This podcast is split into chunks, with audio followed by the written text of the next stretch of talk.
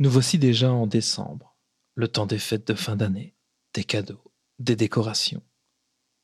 Les marchés d'hiver sont déjà ouverts ou dans les starting blocks. L'heure est venue de consommer. On compte sur vous. Il y a toute une économie à faire tourner. S'il est bien un fait qui caractérise l'écrasante majorité d'entre nous, c'est la nécessité de posséder, collectionner jusqu'à l'obsession parfois. Est-ce un problème? Je ne peux pas l'affirmer, je ne suis personne pour pouvoir en juger d'ailleurs. Mais en ce qui me concerne, j'avais besoin de changement, parce que la consommation à l'excès, j'en sais quelque chose. Enfant déjà, j'aimais conserver tout et n'importe quoi. Au-delà des jouets, évidemment, j'aimais entasser mes trouvailles. Par la suite, j'ai tout collectionné. Les bandes dessinées d'abord, les Lego également.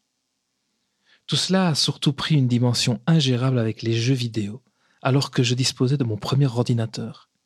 Rapidement, les échanges et copies illégales ont commencé, et je me suis retrouvé avec des centaines de jeux dont la plupart me laissaient totalement indifférent. Je désirais juste tous les avoir, même si au final je n'en utilisais qu'une poignée. Et c'est une habitude que j'ai perpétuée avec les magazines musicaux et de jeux vidéo que je conservais religieusement. Tout comme les visites hebdomadaires au centre de près de la médiathèque pour copier des centaines de CD musicaux que j'ai ripés en MP3 durant des années. J'avais entassé plus de musique qu'il n'est possible d'en écouter en une seule vie, rendant mon Winamp malade d'indigestion et presque inutilisable tant il peinait à suivre à l'indexation de tous ces fichiers inutiles. Les Divix sont arrivés ensuite, et j'ai, comme nombre d'entre vous, possédé des classeurs remplis de CD de films téléchargés, avant de tout jeter quelques années plus tard quand la HD est arrivée. La collectionnite aiguë. Et ce n'était qu'un début. J'ai acheté des tonnes de DVD, CD, livres, BD, Ma passion pour le jeu vidéo m'a fait acheter toutes les consoles qui sortaient, des années durant, et des quantités de jeux indécentes. Des consoles et jeux que j'entreposais dans des cartons qui encombraient ma cave une fois la nouvelle génération venue, et auxquels je ne touchais plus que pour les déménager. L'arrivée du dématérialisé avec Steam n'a rien arrangé. Ah, les fameuses soldes Steam. Je n'ai déjà parlé dans un épisode de l'école des facs que vous retrouverez dans les notes de l'émission d'ailleurs. Des achats impulsifs, compulsif même, et une quantité certaine dans le lot de jeux auxquels je ne jouerai jamais. Mais un jour, tout a changé. Je suis bien incapable de savoir si cela a été grandissant ou soudain. Peut-être avec l'arrivée de Spotify et Netflix, la possibilité d'avoir accès au contenu sans devoir l'entasser sur mes étagères ou disques durs a forcément changé mon regard sur la propriété j'ai pu réaliser que le plaisir de posséder avait depuis un moment dépassé mon plaisir de profiter de ce qui était à ma disposition. Je pense que l'étape suivante a été de réaliser que tous ces cartons que je stockais avaient une réelle valeur, une valeur dormante que j'aurais pu utiliser autrement. Je ne suis pas du tout pour la spéculation et conserver le tout dans le but de revendre plus tard à prix d'or à des personnes qui pourraient vraiment apprécier mes reliques. D'ailleurs, L'idée de revendre le tout à un prix raisonnable a pris le dessus. Et avec cet argent, j'ai pu offrir une Switch et des jeux à mon fils. Alors j'ai tout revendu. Et je me suis rendu compte que j'en devenais juste plus légère. C'était le point de bascule qui m'a permis de m'intéresser au minimalisme sans vraiment poser de mots dessus d'ailleurs, jusqu'au visionnage du documentaire du même nom sur Netflix, dont vous pouvez retrouver les liens dans les notes. J'avais besoin de me rendre compte que j'existais alors au travers de mes possessions, et que je les utilisais presque comme une sorte d'identité pour affirmer qui j'étais. Alors, même si au contraire de Marie Kondo, je ne remercie pas mes anciennes possessions quand je décide de me séparer d'elles, tout comme elle, par contre, j'apprends à me limiter à ce qui me sert réellement. Je veille à ne plus jamais exister au travers de mes possessions, mais posséder ce qui sert à mon existence.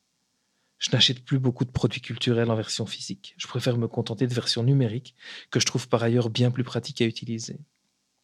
Par contre, je ne m'interdis pas de m'offrir des objets qui me servent à apprécier les moments que je vis.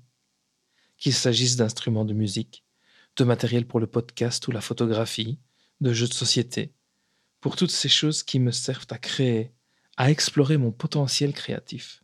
Je n'hésite pas. Enfin, Je n'hésite pas. C'est là que surgit ma conscience écologique. Consommer et collectionner au-delà de l'impact financier et l'espace requis, c'est aussi nécessiter des ressources rares et qui sont pour la plupart finies, comme j'en parlais dans un autre épisode de l'école des facs que vous trouverez également dans les notes de l'émission. Pour pallier ces remords, je privilégie au maximum les achats d'occasion quand cela est possible. Tout comme j'ai permis à l'époque à des amateuristes de vieilles consoles de profiter de mon ancienne collection, aujourd'hui je profite du matériel peu utilisé d'autres à un prix réduit. C'était ma version du conte de Noël, mes propres besoins, limites et envies. Ceci dit, en dehors des spéculateuristes qui sont aussi toxiques que les personnes qui stockent du PQ pendant les pandémies, je comprends totalement les besoins contraires. C'est compliqué de vivre de peu dans notre société qui ne survit que par la croissance économique. Travailler plus et souvent trop, pour produire plus que ce qui sera acheté, pour acheter plus que nous ne pouvons nous le permettre. Le Covid a d'ailleurs été un sacré coup de semonce pour démontrer la fragilité de ce système. Et même en dehors de cela, pensons à toutes les fêtes commerciales qui sont parsemées tout au long de l'année. Saint-Valentin, Pâques, fête des parents et grands-parents, Saint-Nicolas ici en Belgique, Noël, et j'en oublie un paquet. Contrairement au Père Noël, j'espère. Et pour écouler les surplus, on a inventé les soldes. Le Black Friday, le Cyber Monday, tous ces moments qui vont déclencher notre peur de louper une opportunité en titillant notre FOMO, le Fear of Missing Out, si on ne parvient pas à réfréner ses pulsions. La croissance nous tue. L'effondrement est-il une réalité? La décroissance est-elle possible, désirable et la solution? Je vais encore creuser la question et je serai heureux d'avoir vos liens sur le sujet. Nous voici quelques minutes plus proches de Noël et ses cadeaux, alors je me demande si vous avez rédigé votre liste au Père Noël, si vous avez commencé à acheter les cadeaux pour les personnes qui vous sont chères. Pour ma part, même si j'ai décidé de répondre au minimalisme en ce qui me concerne, je ne me priverai évidemment pas de faire plaisir à mon fils et mes proches au travers de quelques cadeaux. Alors, joyeuse fête à vous.